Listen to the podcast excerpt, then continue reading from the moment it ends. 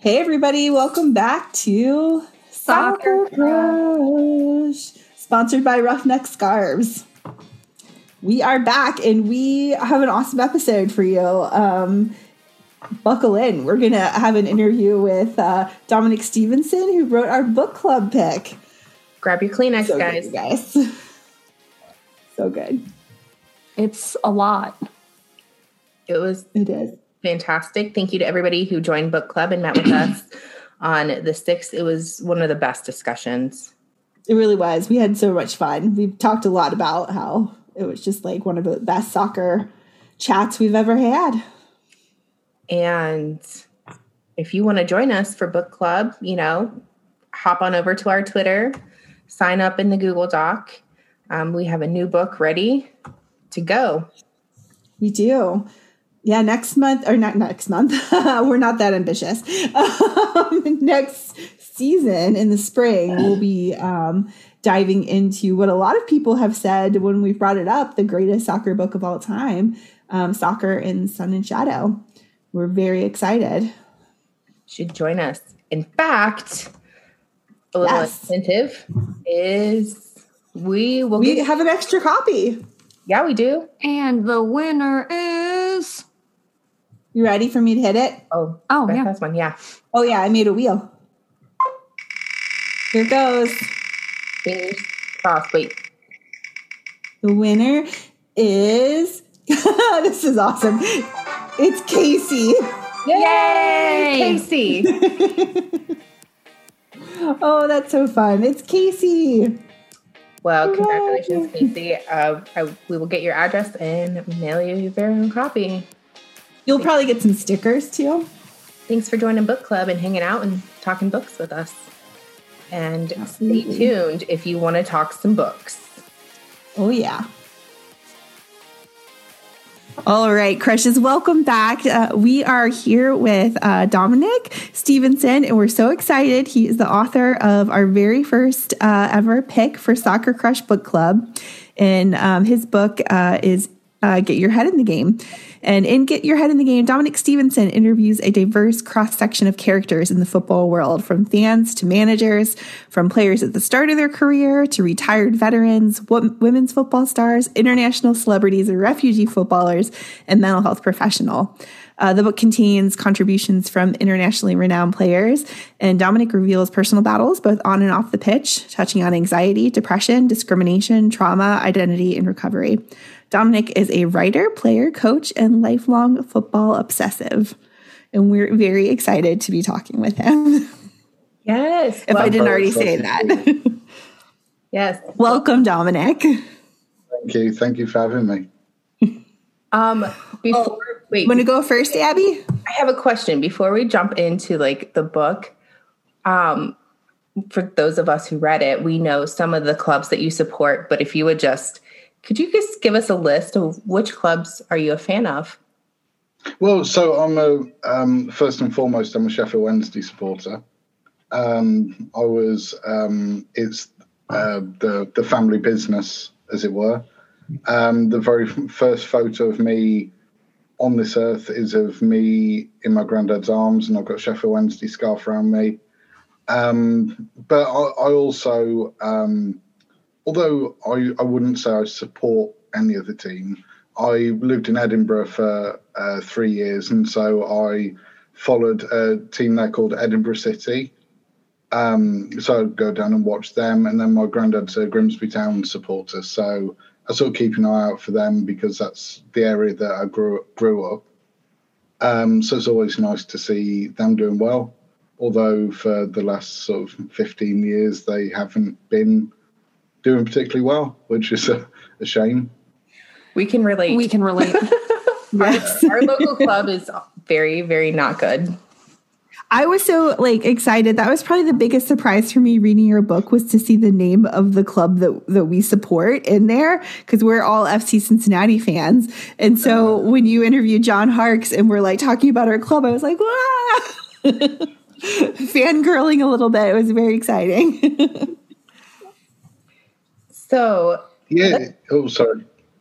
oh, let's get this kicked off. Um, our first question is how did you decide which players or clubs or personnel to interview?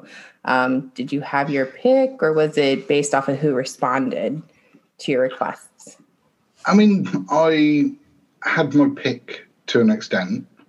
Um, there was only really one club um, that, didn't want to talk. Um, there was quite a lot of people who sort of never got back to me, but there's one club in particular who very much went um, great lengths to try and disassociate themselves from the subject. Um, even though one of their players at the time was very vocal on the issue of mental health, um, and and so that, that that was a shame. But I think for for me, one thing that I've always found really important is to try and find people who people can relate to. That ultimately, us um, for the people listening, the people who read the book, they're not earning 150, 200 grand a week. And even though when we stop and think, we know that earning that much doesn't affect your mental health, it's also very hard to relate to someone who is earning that and has that kind of status. So for, for me, it felt important to try and interview soccer players and coaches and so on who um, people could associate with. So people like Ife Anora, who um, he played for loads of clubs in England, and he played at Grimsby and Swindon and places like that. So it's not big glamour. And then when it came to um, the sort of soccer players and coaches from America, that sort of stemmed from my interest. So John Harkes, for example, um, I saw him play week in week out when I was young uh, for Sheffield Wednesday, and so in all honesty, that was a bit of a, a fanboy effort, as it were. That I just really wanted to speak to John Harkes, and I thought I'm going to go for it. And thankfully, uh, he's currently at Greenville Triumph, and um, and they were super enthusiastic and so keen and so helpful. And I think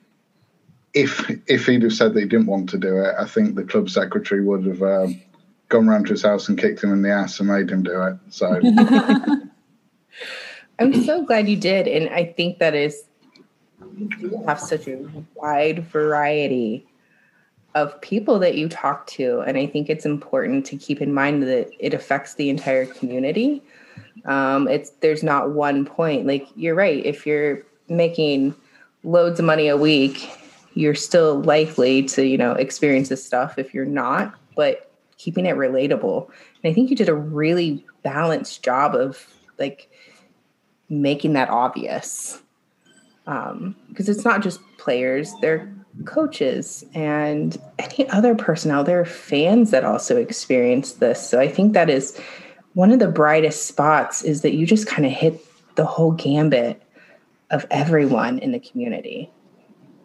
Really- well, I'm so pleased that that's something that stood out because that's really what I wanted to do. That for me, the the way I see it in, I'm not sure the numbers in um, across the pond in the US, but in in the UK, there's 60, 70 million people. I would wager that everyone is related to a football fan.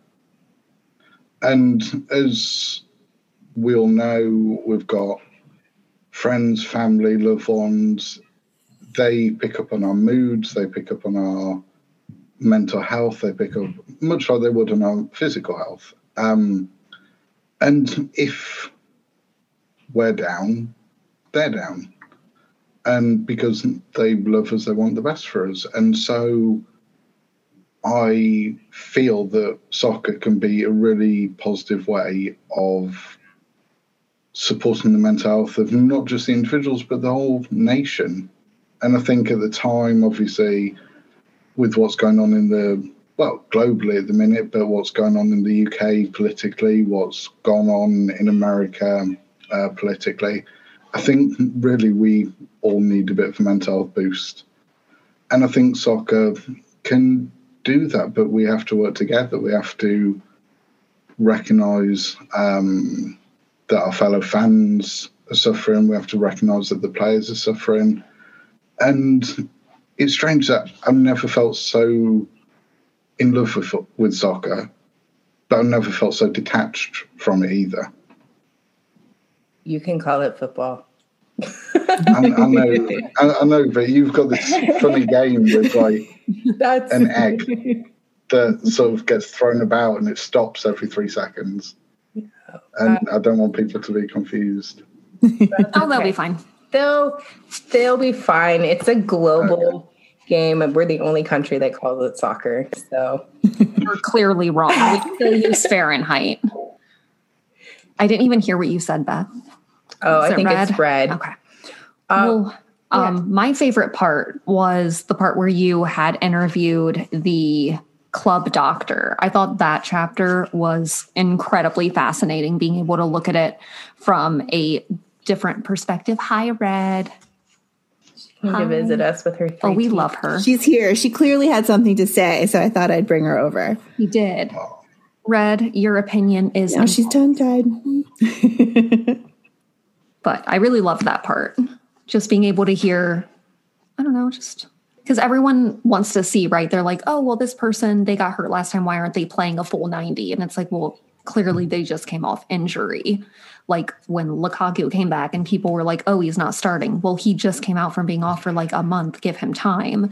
So it was really nice to see how the club doctor was able to explain those behind the scenes decisions. And I don't know, I just, I really like that. I think it, it, as a fan, it, it kept a lot of things into perspective um, what did I? Something came up in when we were having the the big group discussion, where it came down to because we don't know what these players or coaches are going through and we have all these loud fan opinions especially social social media exacerbates that but we're not the ones picking the team on saturdays um, and because we're not privy to that information and we shouldn't be that's not our business. As a fan, we have to support the club and the decisions that they make, whether we necessarily agree with them or understand them. And I think that that was an important way of keeping that into perspective. I'm not a doctor. I shouldn't be making those decisions. You should not. Or having those opinions. You're also not a Bailey coach. no, I'm, I'm definitely not a coach in the supporter section either. That's, I think, our our biggest complaint of our soccer community here is that everyone thinks they're a coach. Yeah, I mean, I, I think that's a, a, global phenomenon that everyone believes that given given half the chance, they could uh, take their team to the top of the league. It's why I could. Championship manager. I don't know about you, but I 100% could. Give me a club, let me prove it. Um, I just realized while we were talking that you are wearing a Forward Madison jersey. Yes. And I love it. it's thank, so good. Thank you. thank you. I've, I've got a, a, collection of about 180 uh, football shirts. Oh my gosh. Here, I thought I That's an excellent contribution. They have many uh, beautiful ones that you could have picked for your collection. No, they do, and this was a, a, gift from my partner for my birthday this year. So, Aww, um, she's I love it. Yeah, she she lives in Scotland, so she's been visiting, um, and she went went home today. So I thought I'd sort of wear it as a homage to her and an homage to you, my hosts, as uh, American soccer fans. Well, forward. I love it. One of the participants in our discussion last week was a uh, Forward Madison fan, so they'll be very excited uh, when they listen to the episode. yeah. Um, are there any topics that you feel you want to explore in another book? Yeah. So I started writing um, a sort of follow up. And I, I really want to explore how people can use football more positively in the world. Because I think it's a game that do you know? I think something like one in four people in the world is a fan or a player or a coach or involved in the game in some way, and I think that means that one in four people has the opportunity to positively impact on their community, and whether that's something like um, I've already spoken to the chairman of a called Spartans in Scotland, in Edinburgh. Um, and they, during the pandemic, they did things like they made all their coaches and volunteers made packed lunches for the elderly people in their community, and then they delivered them. And they did sort of doorstep delivery, and they did it every day for six months. And that's the power of football that all those people were brought in together by football, and then when they couldn't play football, they used that energy to do something really good in their community. And I think that's definitely something that I want to explore because I think throughout the book I found that I I felt like I picked up many sort of stones of information, but almost like I um picked up the bottom one and so loads of other things fell out. And I mean, it's obviously going to be the way because I'm a football fan, a football coach, football um, player back in the day, and I've not got the answers to why the world has mental health crisis. But and and that was never my intention. But I just wanted to shine a light on it because I come from a very working class. I think in America you probably say blue collar. Is that right? Um, area where lots of people um, worked in the steelworks, fishing industry, coal mines, things like that, and they're the kind of people that you see them at the funeral, and they tell you off for crying, and and they weren't brought up to express themselves. And so now in football stadiums in the UK, I think you've got this one group of fans who've been going for years and years and years who, if you shot them in the face, they wouldn't admit it hurt. Yeah. And then you've got younger fans and a lot more female fans and trans and non binary fans who um, go into matches and they're very expressive with their emotions and their feelings. And I think it it creates not conflict but confusion. I think neither side takes the time to talk to the other. And I suppose what I wanted to try and do with this book is to write something that, to an extent, bridged the gap between the different types of fans with different emotional experiences because I don't like the fact that people call. Well, I, I grew up in a um, town called Grimsby, and I don't like the fact that that town has a bad name for lack of intelligence, for poverty, and things like that, because it's full of good people with great hearts. But no one ever stops to talk about that. And so I wanted to demonstrate all of that and that there's real positivity and a thriving community in these places and I'd like to think I did a bit, and that I think people have responded well. Um, yeah, I, I, I'd hope. I I think so, and I think you touched on this a little bit. That kind of a follow up is: were there any topics that once you started researching that kind of grew or went into a direction that you didn't expect? I'm sure like when you start writing, you have some idea, um, you know, that I'm researching this, this is what I think I'm going to follow. And then it, it kind of went just a different direction or kind of grew a little bit bigger than you thought it would be. I think so. One of the big questions that that that I had for, for one particular chapter was when I interviewed Atdhe Nuhiu from Sheffield Wednesday, um, and he was um, his family fled Kosovo during the civil war. And I, I really wanted to ask him the question after you've fled civil war, after you've had to leave some of your family behind to be bombed, do you give a flying fuck that someone in the stands calls you a wanker because you missed a shot? Do you care? Does it impact you in the slightest? And that was really the crux of the interview for me. That because we've all been to soccer matches or heard them on the radio or watched them on TV, and fans give players such stick. Yeah. And what I wanted to know is when you face that kind of adversity in real life, does it matter? And it, I think the answer really was it does to an extent that no one's going to bomb you from the side of a football pitch, but equally you're putting your everything in to make people happy, and they get cross with you for it, and that's a a shame. And one bit that um, that was actually asked to be cut from the book, um, so so I did do it.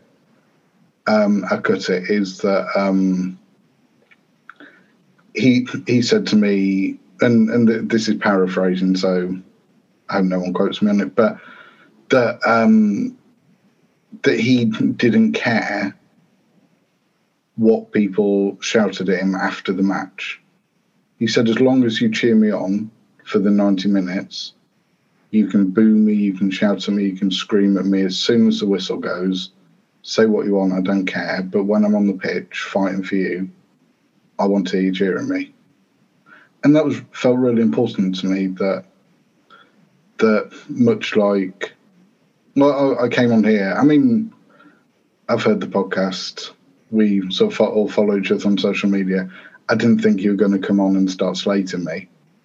But there's that element of vulnerability when you put yourself out there, and and that's the same with footballers. That do you know what I mean? Like I wrote a book, and that doesn't you liked it. That doesn't mean everyone in the book club liked it, or everyone who's read it liked it. And much like in a football match, sometimes you hit, sometimes you miss. And they're human beings, and I think that's all too easily forgotten, which is a real shame because I think as fans, we demand loyalty, we demand effort. But why would you be loyal to a group of fans who spend 90 minutes every week screaming at you and harass you in the street. And there was um, uh, there was Sheffield Wednesday fans who went round to one of the players' houses when um, um, they said they wanted to leave the club and went and were harassing him and his family. There was a, a threat of sexual assault made against the captain's toddler. Wow. Um, so disgusting. And and things like that all over so, social media. Um, and why why would you want to put on that shirt? Why would you mm. want to make an effort? Why would you want to make those people happy? Yeah. And that's so, something that I'd love to explore more. Um, I mean, ultimately, it's a job but I don't go into work and have threats. And I hope no one listening goes into work and has threats. And if you do, you should say something. It's pretty rare, but I was going to say Beth might get a few of them. Unless you work retail during the holiday season, I definitely had threats then. No, but yeah. you do say that very early on in the book, um, and I think Dan posted that page or that quote right when he started reading it is that, you know, I don't, you don't go into somebody else's workplace and yell profanities, profanities at them. Why would you feel that you are entitled to do that um, at players? And it was like, oh my God. It was, I, yeah. I exactly. think sometimes people feel like when you support a club that these players owe you something. So you, because you pay for these tickets, right? You pay to have these experiences, you pay for these jerseys that you have some sort of like claim over them where you're allowed to treat them like that. And clearly, yeah. we know that isn't the case. But I think it's a lot of entitlement. Mm. And that's a problem. Oh, yeah, totally. And I think football has gone in a very strange direction. That as fans, we demand the best.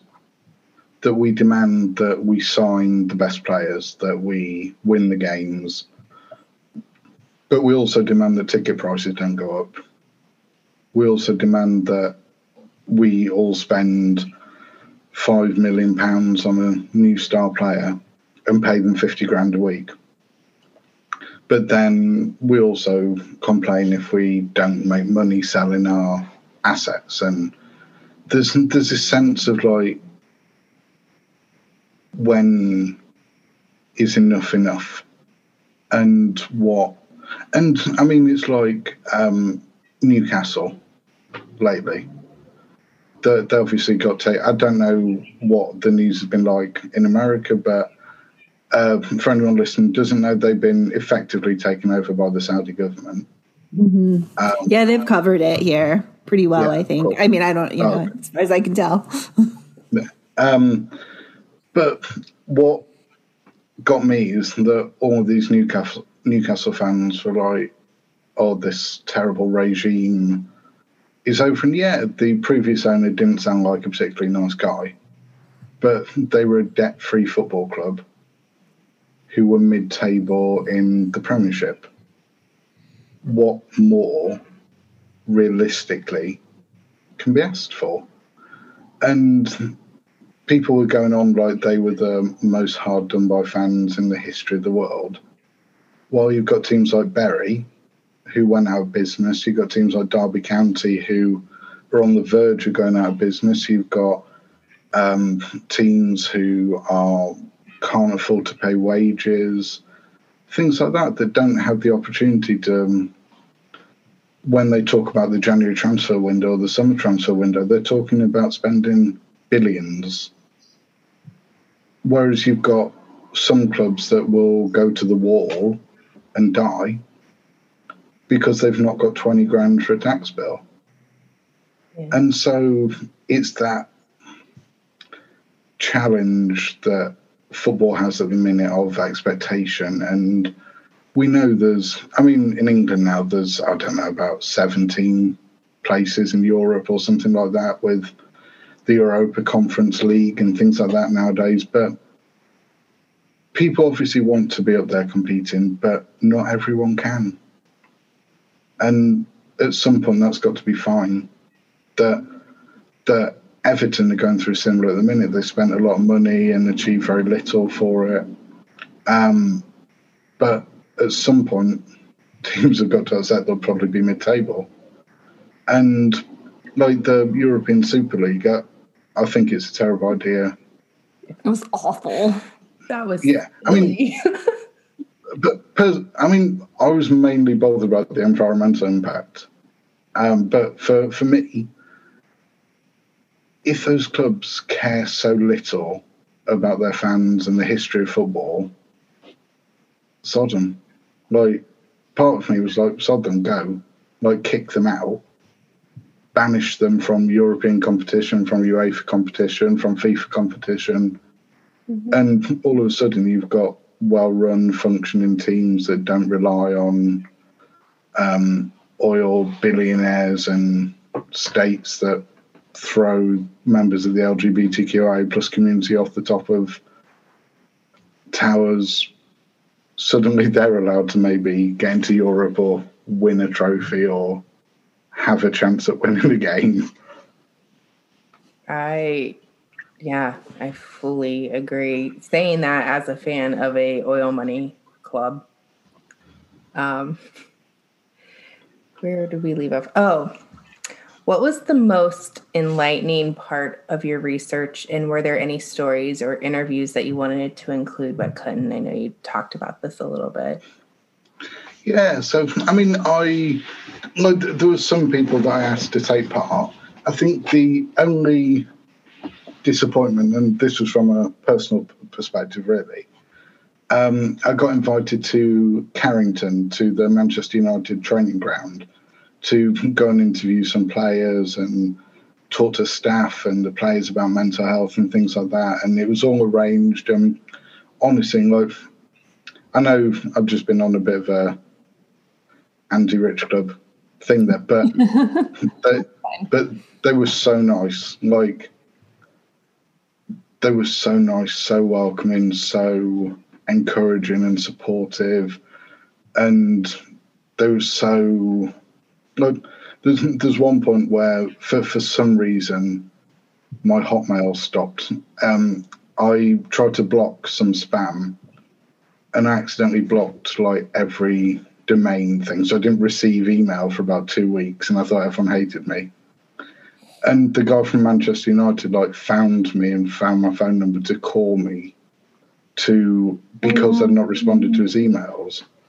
And you know when it's like when they go to that much effort, um, and then it was all, all arranged, and then COVID. Uh, so it was all unarranged, sadly. Um, but I mean, that that would have been a, a personal highlight, just because of the stature of the club and the history of them. But mm.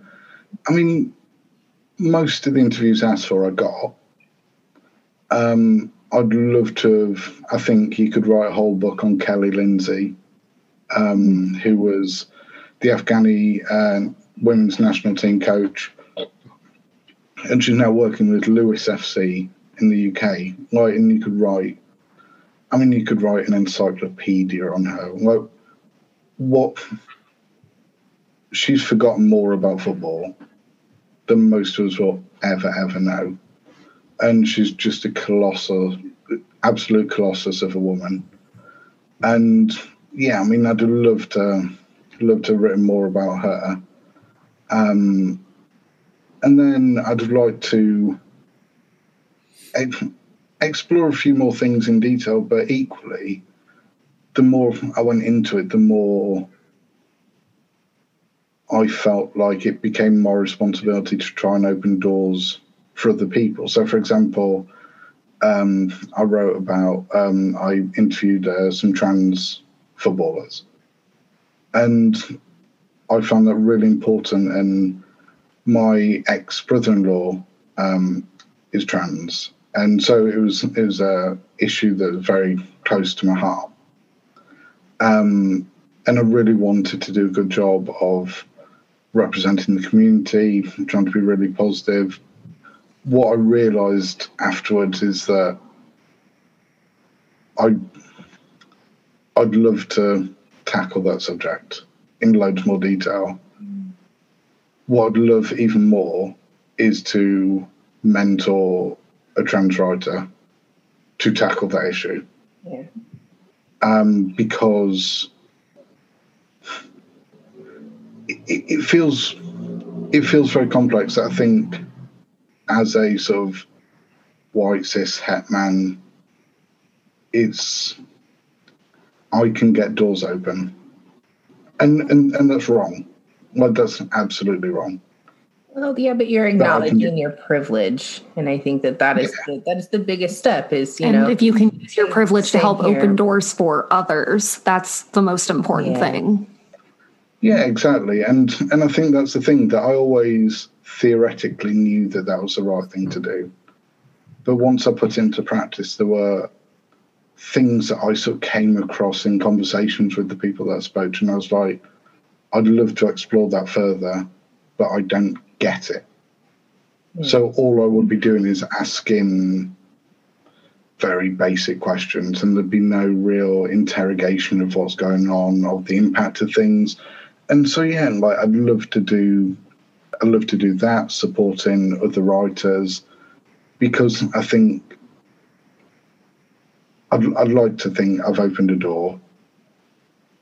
Um, and I'd like someone else to walk through it on that issue, on the issue of race as well.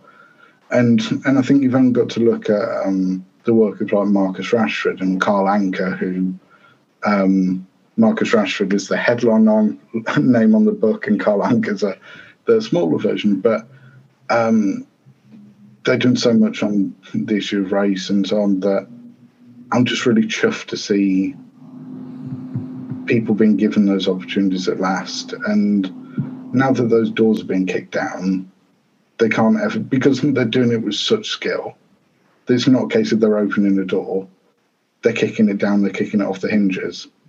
Yeah. And I think, like with um, the LGBTQI plus community, I think there's so much more that can be done to support um, then with with doing the same thing. And I think there's a magazine in the UK called When Saturday Comes that has uh, women's and trans and non-binary um, sort of journalism.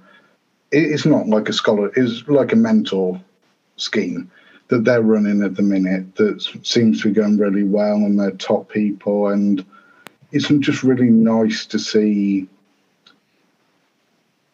I mean, it's nice to know that I'm probably the the, the last cishet white guy who's going to write a book like this. it's a shame that it's probably the last book that any, anyone will want to publish in mine, but but still, it's it's nice that it's nice from a personal perspective that I got there at the tail end. I and it's it's nice to stand there and you know I mean watch the baton be you know I mean sped away into the sunset by the So yeah, it was exciting. Um, you mentioned like at the time you were writing it, you know, we didn't have any openly trans players, and then since we've read it, Quinn has come out, yeah. plays in the NWSL, and also won the Olympic gold medal as a trans openly trans player. And Trisha and I saw Quinn play um, a few months ago in September. Mm-hmm. Incredible, just an incredible player, and um, and that was exciting. Just from the time you've written it to where we are now. So I like to think that you know by this time next year, what other doors have opened since then? I don't think you're going to be running out of material anytime soon, but you know, you have a small part in that. And I think every little bit is is helpful and significant. Every every step forward is significant, no matter how small. So Yeah, and, and I think it's very important to be an ally and to be a very openly visible one. And obviously with that comes a heck of a lot of privilege that I can, you know, what I mean, you can see in my bedroom, I've got various flags dotted about and things like that. And I've taken them off and I wear them to matches and to protest marches and stuff like that. Ultimately, I'm a straight guy. And if someone started having a go, I'm, I'm, I know that sadly I go, but I'm straight. Like, that, that that is kind of that reflex reaction. And that is not good that there's a way out. And so i tried to be a very active and open ally because i just it does make a difference. It may not always feel like it. And i think privilege for for me is knowing that change will come. The real downside is I see so many people suffering, so many people in pain, so many people. Like um, fr- fr- friend of mine um, called Sammy. She's uh, the highest um, level trans footballer in the women's game in England, and she gets so much abuse on a day to day basis that it's not. I she she tweeted something that I saw just before I came on on this call, and she said, "I don't believe that cis people could live trans lives, whereas all trans people have had to live cis lives, and we were fine with the mundanity of it."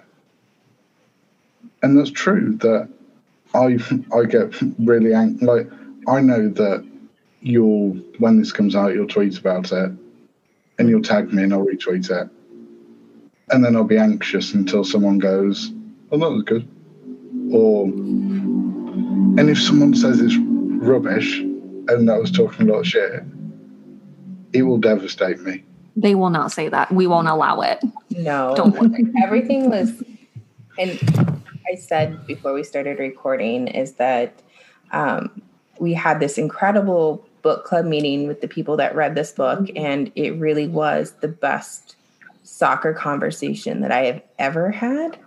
Um, and you know, we we talk about it a lot. We talk with a lot of different people, but it it opened up some like the the dam is busted, the floodgates are gone, and we were people talking about a game we loved. It was no longer tactics or my team or anything like that. It was this bigger conversation of us in a community and us as human beings supporting each other and lifting each other up and um, all these stigmas that we've experienced or all these things that we've experienced at matches um, and you know this was the foundation of it. Dominic it was your book. It brought us together and now we're having conversations and, and that's what you're putting out into the world. So you know if you can send the haters our way we're very good at dealing with them.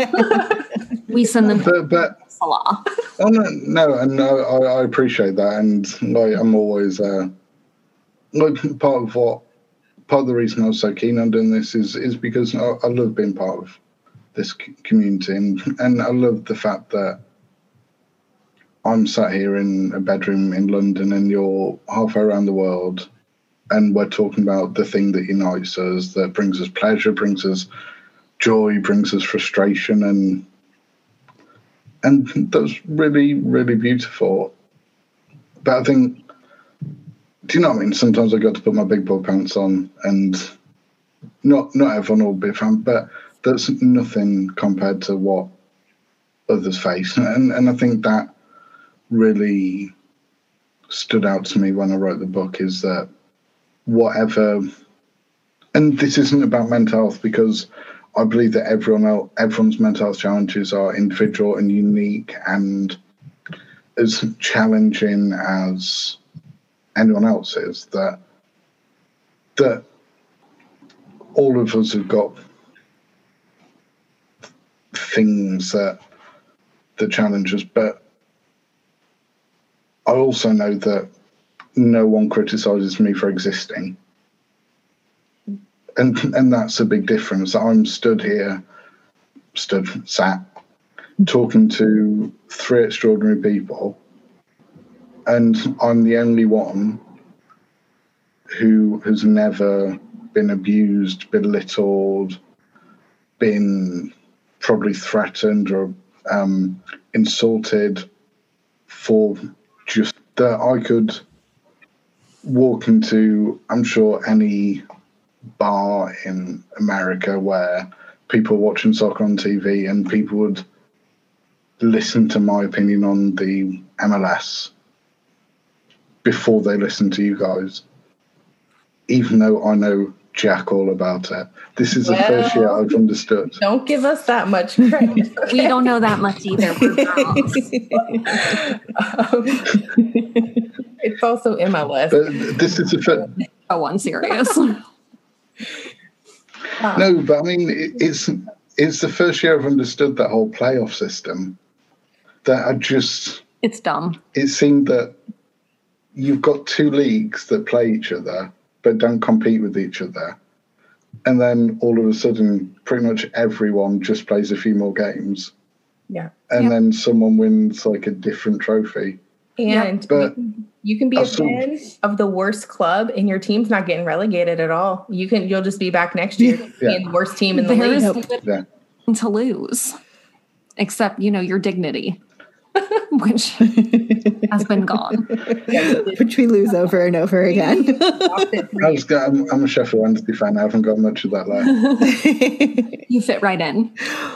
So um, I have to say, and this is not on our list of questions, but just something that I I noticed because I, I you know I work in um, in mental health, and there's this like theme, this thread through your book about like that kind of touches on trauma and resilience, and I just I just had to say that I really love that that there were so many moments that made me think about work that I do in um, the work that people that I work with do in trauma informed care, and um, and whether it was intentional or not, that concept just continued to grab me as I read through there, um, especially the um, the piece about the um, the young man who had had that terrible tragedy with his father, and um, was really a skeptical of doctors and um, the doctor the folks working with him like took the time to like make sure that he felt safe and comfortable before they kind of pushed things any further and um, I just had to, I just had to say that I loved it. I talked about it in the book club meeting, and uh, it was just something that really stood out to me. No, thank you so much. And Not a question, just had to, just had to give you no, that. No, no, no, I appreciate it. Thank you. I should get you to write the blurb from for the back of all my books. Yeah, we would do it. It would be so glowing. We're on board. Sign us up. so, what did you uh, oh. go ahead, Trisha? Go ahead, Trisha. Okay. So, as a follow up, like if you could have interviewed anyone for this book, who would it be? And can I make a suggestion for book two? I would love to see an interview with Nadia Nadim of Racing Louisville. She is an Afghani yeah. player. You know, her father was yeah. assassinated. She went to Denmark. Now she plays for us. She's going to be a doctor. Like, I would just love yeah. to hear her perspective on a lot of this. Oh, I mean, I I don't think I'd dare that she is. Do you know sometimes you read about people and you're like, you're barely human, that you are that phenomenally gifted as an individual. That she speaks something like 10 languages or yeah. something ridiculous is training to be a doctor. Obviously went through all, all she did and you just what i what i found challenging writing the book is that those were the type of people that i was talking to like really phenomenally gifted people. And I felt like such an imposter. But it really drove me to try and be so. Well, I, I, I put my heart and soul into it because I felt that they deserved that the, the very least I could do was put everything that I've got into telling their story. Because they were kind enough to share with me some of the darkest things in their lives. And they trusted me and I didn't want to let them down. And obviously like we're um, John, John Harkes is in the book talking about the incident at USA 94 uh, with Andres Escobar. And that was one of the first times he's sort of spoken about it in depth. And some of the stuff that he said, I, I didn't put in the book because I felt that it was almost, almost gratuitous. That it, it would have made for amazing reading but it wasn't. It served no purpose. That it it felt like emotional porn. Yeah. That and and that wasn't what I want to do. Like I didn't want to tell those kind of in-depth stories about incidents like that because I think that if people want to read about gore and read about tragedy and read about sadness on that level, they'll find it. The internet's a wonderful but equally cruel and hostile place, and you'll find that type of thing. But yeah, I, I thought about the trauma and about the resilience and things like that, and that's what I wanted to focus on because I think that's important. That where no one who reads the book is going to be in a situation where they make a pass that inadvertently leads to the assassination of someone else. But people who read the book may lose a loved one to crime, to murder, to cruelty, and they may think, how does one move forward? How does one learn to accept and learn to grow and learn to mourn and grieve and get on? And that's what I felt was important, not a deep dive into how horrible it was, but more of an exploration of how did you face the challenges that were put in front of you. Um, if I could um, interview, I, I'm, I'm not sure there's like a single person, that I'd like to interview. Like, I'd love to do something around, like, if you have um, do you know when you get to like a special anniversary and like TV shows will get like a hundred people, one born every year? Like, I'd love to in, do some, doing like a series of interviews where it's like a 15 year old in an academy, a 16 year old, a 17, like then someone in the first team, and then going all the way through to retirement and then into retirement. You know, in something like that to get all the different perspectives as they go along, because of, I think it, it's a weird one that the people who have the most interesting stories, we only know they have the most interesting stories because they've been told relentlessly. Um, whereas I think in the book, like it opens with Sam Hutchinson and David Cox, two players who in England and Scotland had done, they built good careers, but no one really knows that much about them. But their stories are relatively untold, and so I'd like to do that, like get go around of the lower leagues and find people who have you know just a little gem of a story that just needs polishing off. Um, I know that's a really rubbish answer to that, that question. Oh, no. Um, Not at all. I want to read that book. yeah.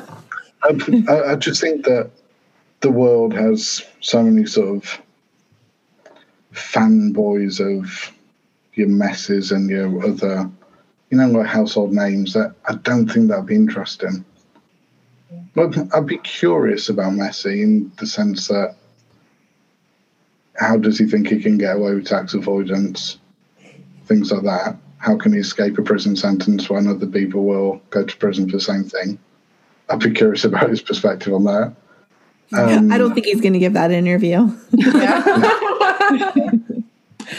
No, s- sadly not. It's, it's amazing how many.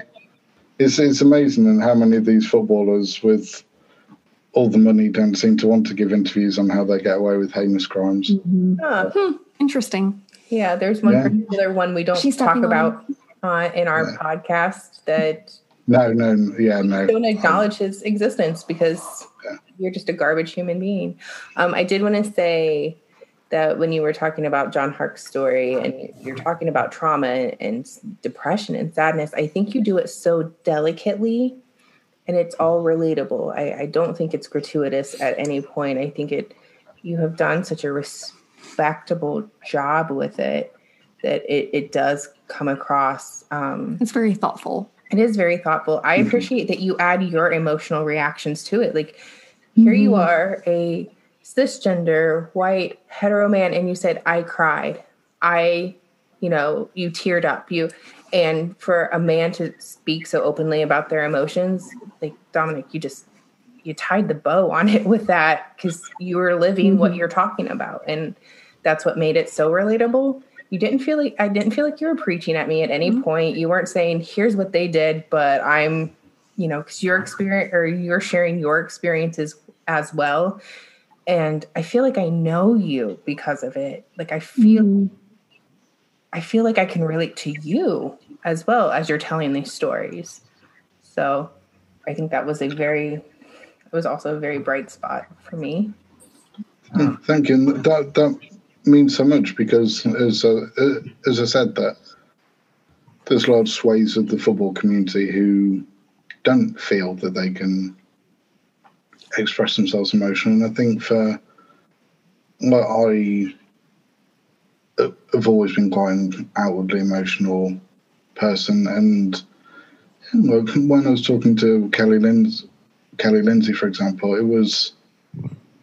I mean, I was, I've still got the recording of, of the interview, and it was like there's a good five minutes where it's me going, "Ah, ah," and she's sort of going "Ah," back to me, and it's just, and and as well, it sort of bonded us that that we. I, th- I think that she understood that I was taking what she was saying very seriously, and that I'd try and do that sort of respectful job with her story, and that there wouldn't be a big headline. There's not soccer player broke down at tragic news type thing, like because that's not, as I said, that's not important. And so I'm, I'm really ple- pleased that you saw that, and um, yeah, as I said, tried to put all of me into it, and because from a, a writer's point of view, I kind of figured I'll probably only have one shot at this. So if I leave anything on the table, then I've wasted my own opportunity at a debut book. Um, and yeah, so like I'd like to, yeah, I mean, I'm a bit stumped and super flattered at, at what you're all saying, and so make like making me a bit shy. If um, if it wasn't so late and I didn't have a bright light shining in my face from my lamp, then you'd probably see me blushing a bit. So, um, what did you learn about yourself in this writing and research project?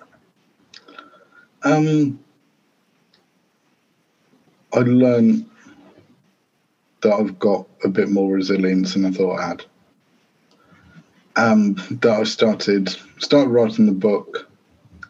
So I've got it was this week is the anniversary of it coming out, and it's also the anniversary of um, me getting commissioned to write it. So I sent the pitch to a publisher. They were interested. They wanted it, and then they said, "Oh, your deadline's May."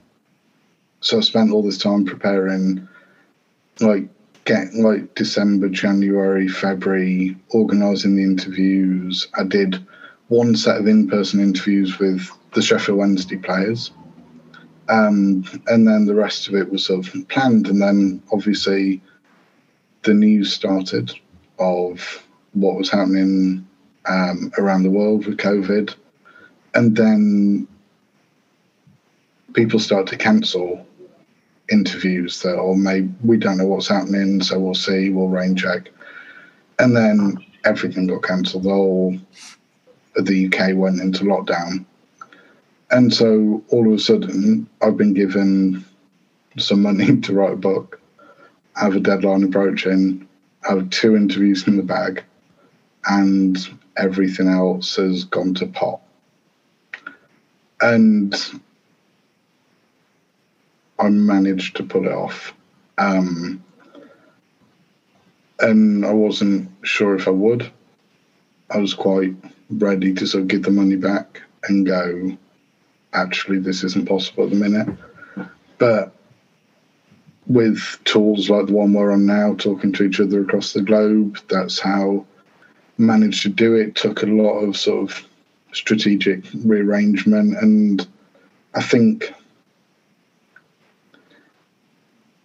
it would have been an epic project for someone like me. I've a, a range of learning difficulties, which means that I can sometimes struggle to communicate, um, whether that be um, I have a, a, stutter as well, which means that sometimes I struggle to talk to people, but I um, struggle.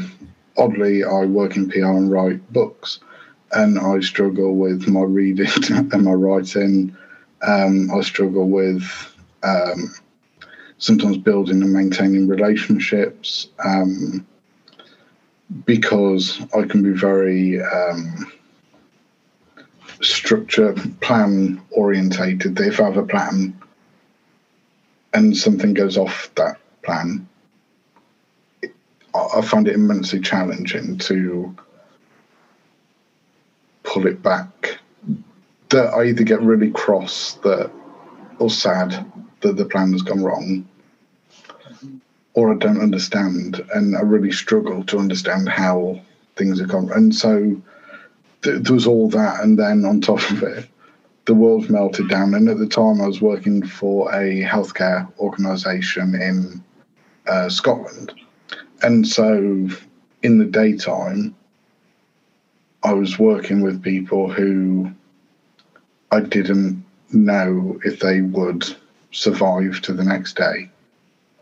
That that each day we sort of did a bit of a roll call of has everyone made it, and that was obviously very um, ch- challenging. And I mean, and again, like I'm back office staff, like the pandemic could have coped without me. Do, do you know what I mean? But at the same time, I was trying to tell the stories of the doctors who are on the front line, and um, and it was so I sort of had that as my day job, and that's obviously very difficult to let go. Like you don't turn your computer off at five o'clock and go, "Oh, that's fine now," because it's on the news. It's it's the fact that you can't walk to the pub or that you're only legally allowed to go for one walk a day, like that type. And so you can never escape that.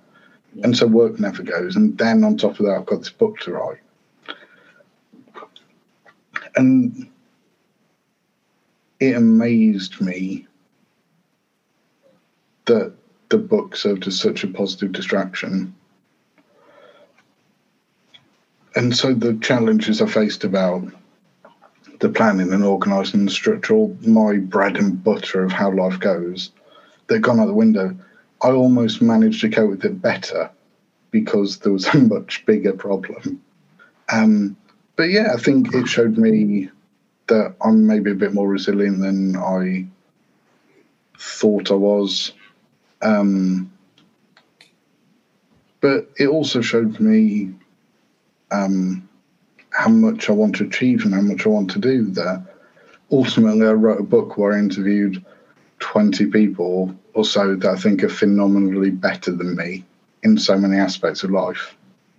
And so basically, I just set myself up to fail. Like, out of all the people in the book, I feel like the the sort of least qualified to be in the book. And yeah, I'm the one that wrote it. So, do you know, it, it's given me drive to try and move forward. And so, like, I've been taking mental um, mental health courses and things like that to try and further my own knowledge. Um, because I just like to be as positive an influence in the world, whether that be through writing or volunteering or anything like that that I can be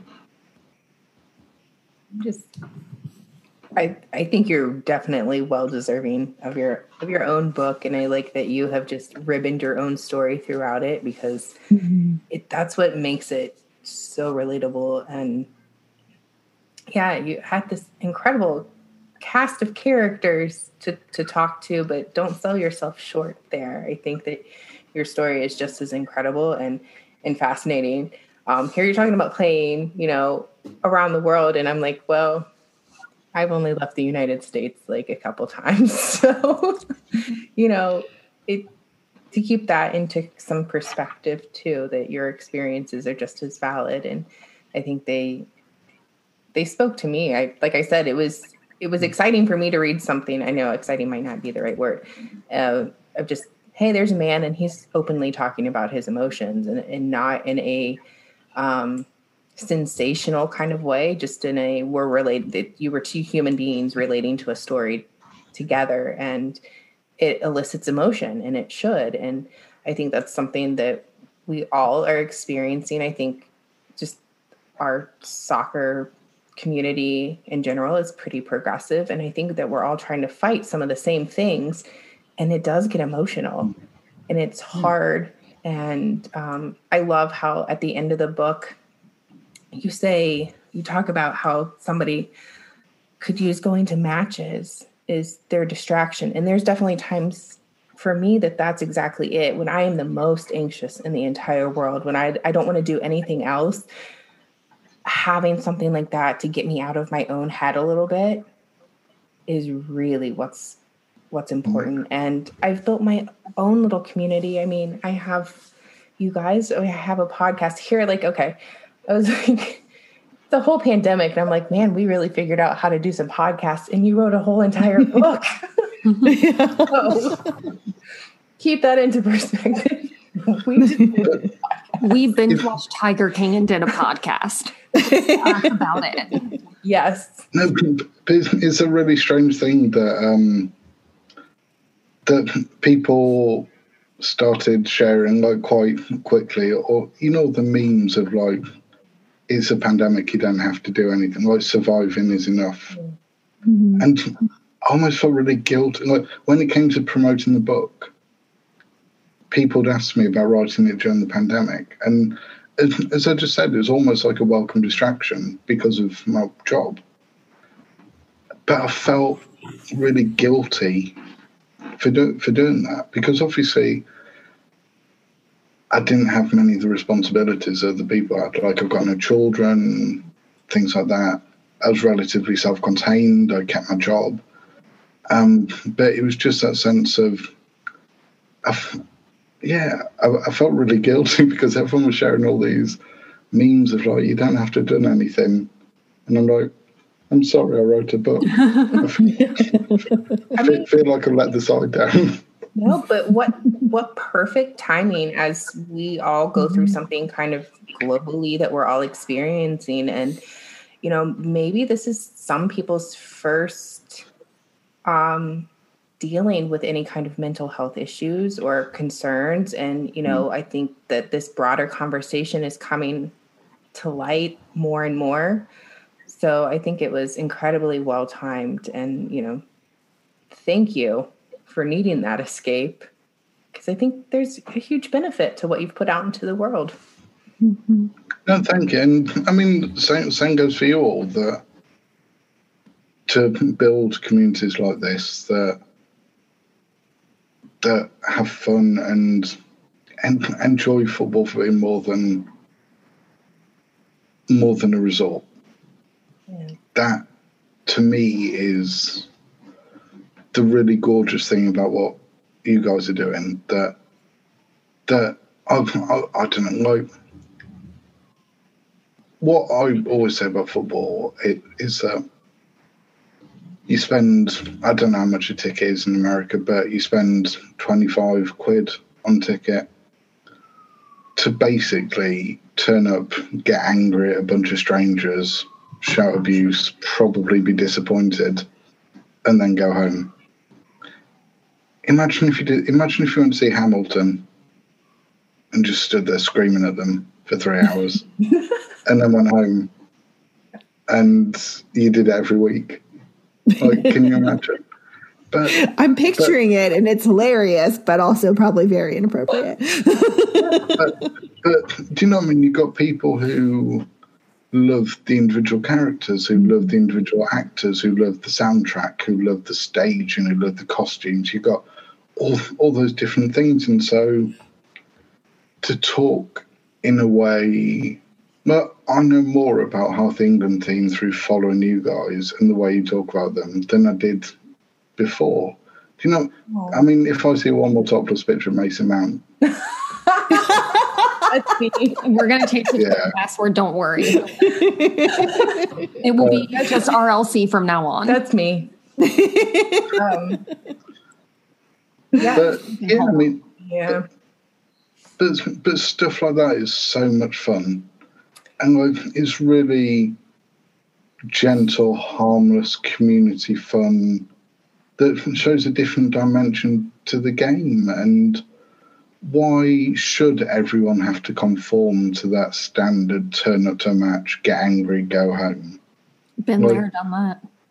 Yeah, exactly. The best part is getting Wendy's and just coming home. Yeah. I would much rather yell at the players from um, my couch in sweatpants. Thank you. That is such a kind compliment because that is the space that we're. Feel like you really get us.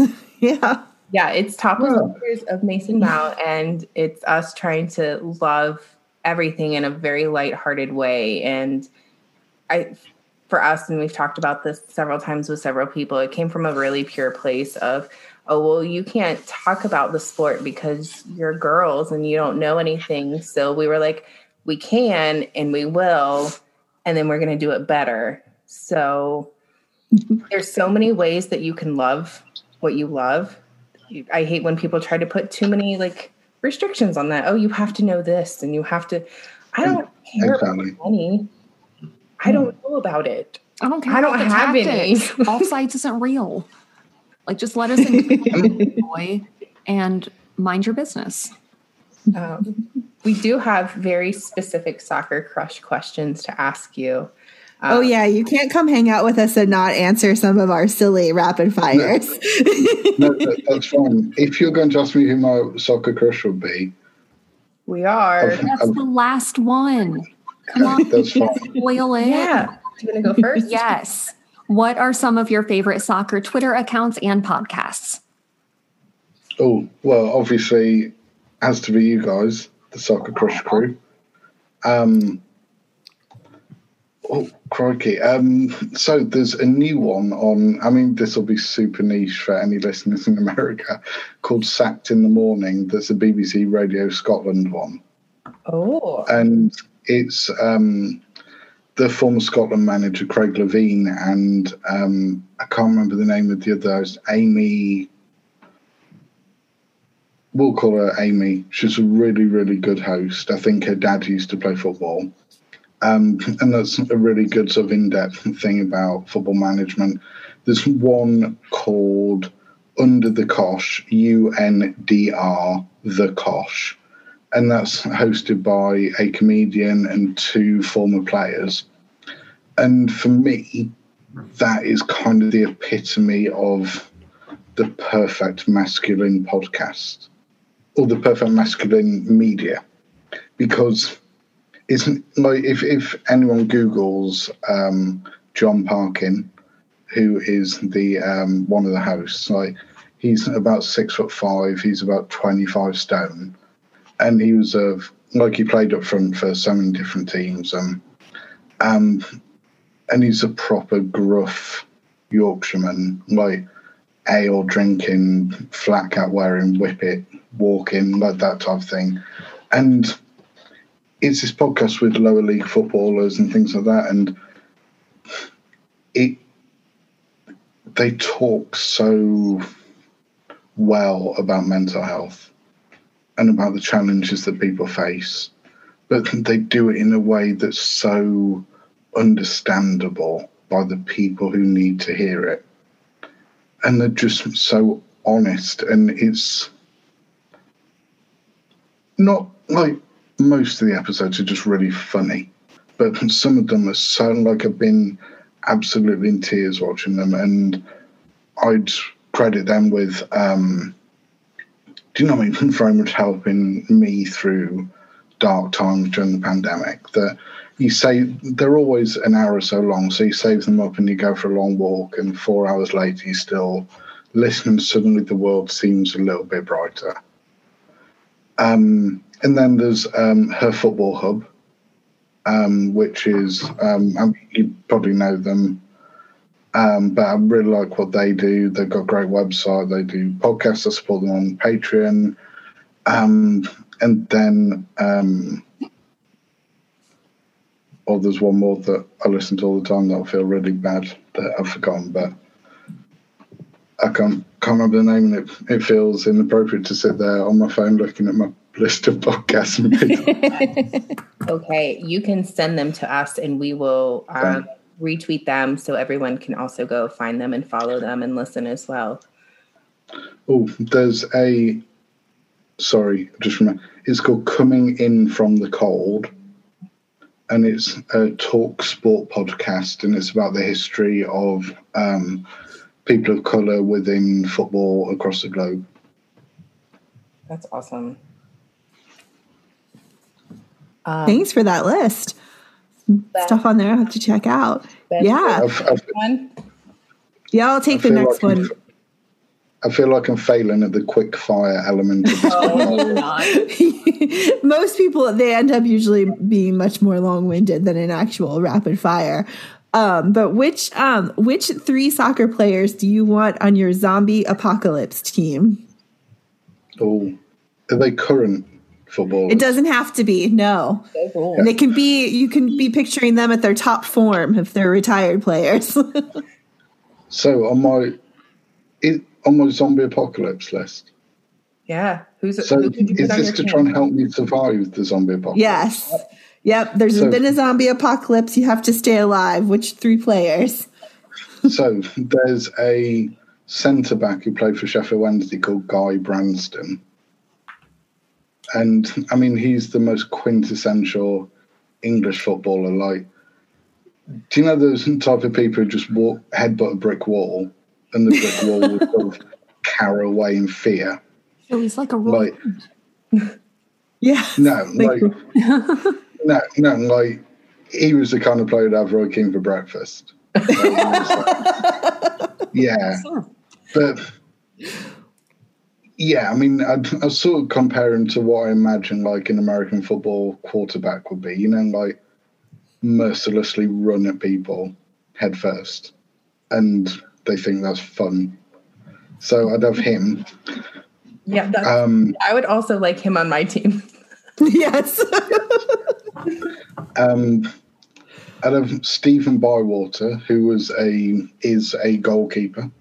Um, he was a goalkeeper at Sheffield Wednesday, Millwall, Derby, Burton Albion, place like that.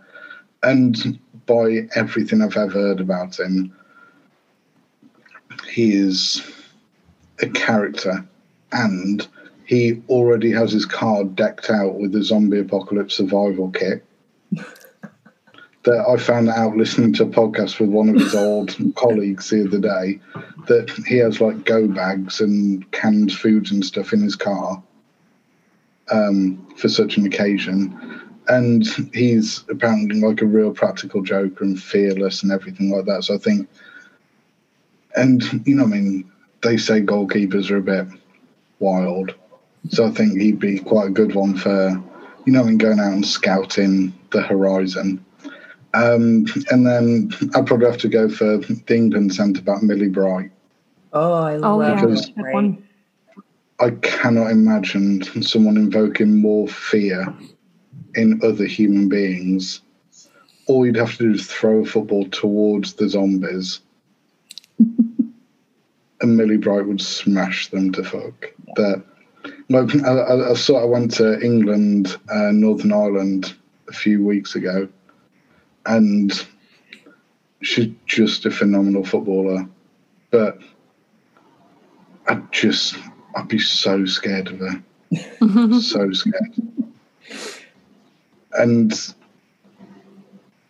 yeah, she almost been like a Bobby Moore esque that really graceful as a player, but terrifying.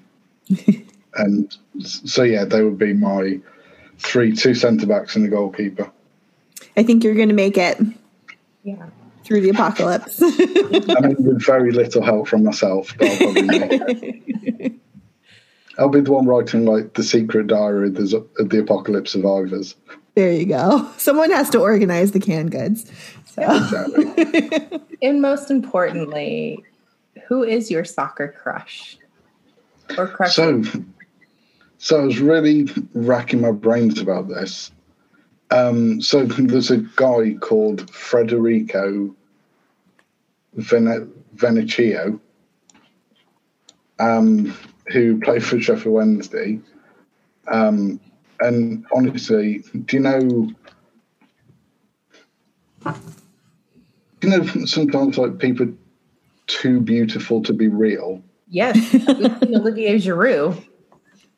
yeah like i mean for, for me he's got a bit of a square head this is like um Oh, he has soccer crush. Dominic, he might need to get into the soccer. Hello. He, does he have any topless photos that we could post on? i mean i have to be honest i haven't looked into it that deeply about That's what what we're here for. I might have found some. Don't But- worry. but We need to yeah, get him like, in our uh, 25 days of Crushmas. Done.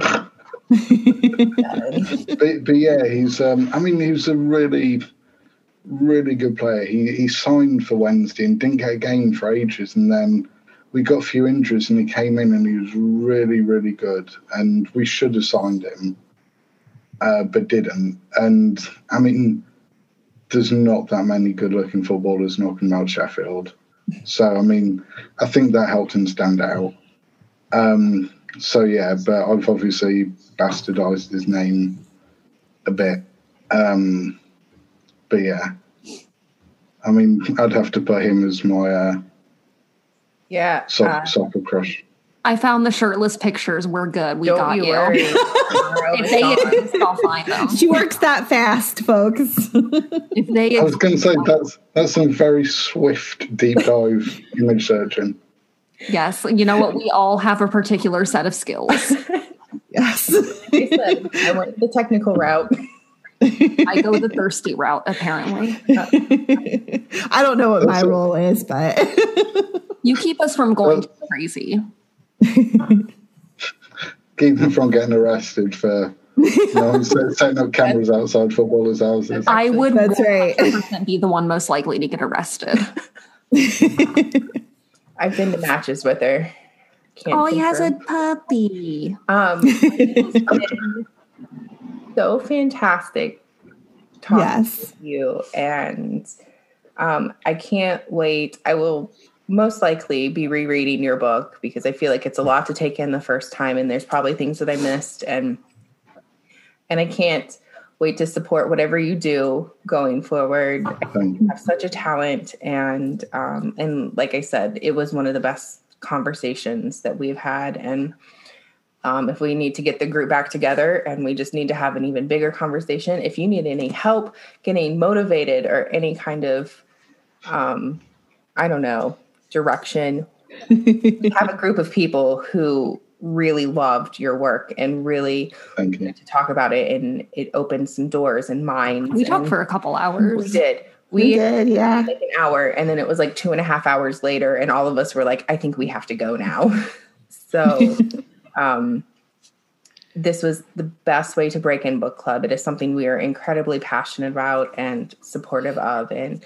thank you for all of your support and i wish we could just return the favor in any way because No, I mean, I mean, this is huge. That um, do you know? Like this past year has been very challenging for everyone, and um, it's it's stuff like this that, that gets me through. That it's with books, it's very one is very quickly forgotten. That um, that you release it, and because mine came out in December, it was too late for recognition in like pre-Christmas reviews, and then once January came out, everything was about the best books of 2021, and so it sort of fell in this like black black hole of, of publishing. Um, and I think obviously with COVID, people have been less inclined to talk about mental health and, and so on. But like you say, can you do anything for me? This is amazing that the reason I wanted to write it was so that I could reach out to communities, so that I could talk to people and engage with them and get to know them. And the benefit of this for me is tenfold what I could do for any of you guys. That you know what I mean. Like I've got to know you all and chat to you, and it is just an extra lovely dimension of, of my day. And you know I mean to see the kind of stuff you post and to chat with you and just engage. You know what I mean. Like made three friends, and that's a really positive thing for me. Like I'm not, I'm not always the easiest person to get on with. Ask anyone who's ever met me. um, um, but I, I think we're all evolving creatures, and I think, I mean, my message to particularly men out there is therapy is sexy. Um, and do you know what I mean? People, if you take just a little bit of time to consider your actions and the way you're living your life, even if you don't like what you see, people will respect the fact that you you looked. And I, you know I mean? Following writing this, I took part in various therapeutic processes and have done years before for um, depression and anxiety and things like that. And it, it does help. And I, I get it that one may feel a sense of that you should be able to cope, but no one expects you to.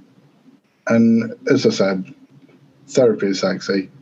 Literally, scroll down Instagram, you'll see it posted loads of times, and it's liked by every woman under the sun and very few men.